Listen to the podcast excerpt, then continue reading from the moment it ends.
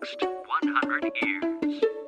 明日のカレンジ Nikki's Green English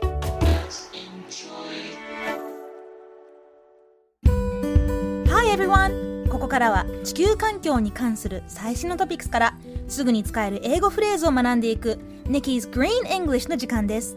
それでは早速今日のトピックを Check it out! 完全オーダーメイドジーンズの unspun。CO2 排出量を最低でも1%削減。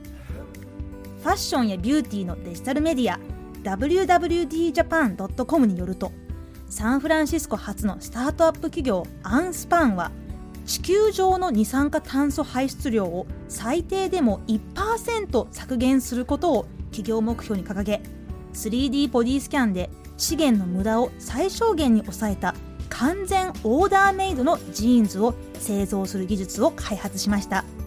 デニムは消費者の需要が非常に高い上に環境負荷が高いのでこの分野に介入することで大きなインパクトを与えられるそうです。この話題を英語で言うとこんな感じ。Unspuns made to order jeans will reduce CO2 emissions by at least 1%今日はこの最後の at least をピックアップしましょう。at least. L-E-A-S-T at least. これは少なくとも最低でもという意味の言葉です。例えば少なくとも1000個の注文が必要です。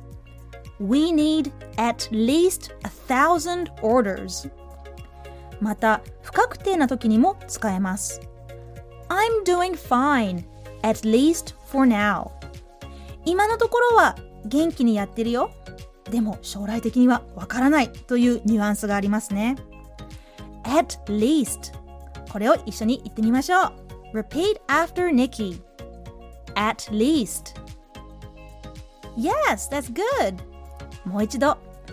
At least at least 最後にもう一度トピックニュースを日本語と英語でゆっくり読んでみますね。完全オーダーメイドジーンズのアンスパン。CO2 排出量を最低でも1%削減。Unspuns made to order jeans will reduce CO2 emissions by at least 1%聞き取れましたか？Nikki's Green English 今日はここまで。しっかり復習したい方はポッドキャストでアーカイブしていますので通勤通学お仕事や家事の合間にまたチェックしてください。See you next time! TBS ワシントン支局の樫本照之と涌井文明です。ポッドキャスト番組「週刊アメリカ大統領選2024」では大統領選の最新の情勢やニュースを深掘り。現場取材のエピソードや舞台裏も紹介しています。毎週土曜日午前9時頃から配信です。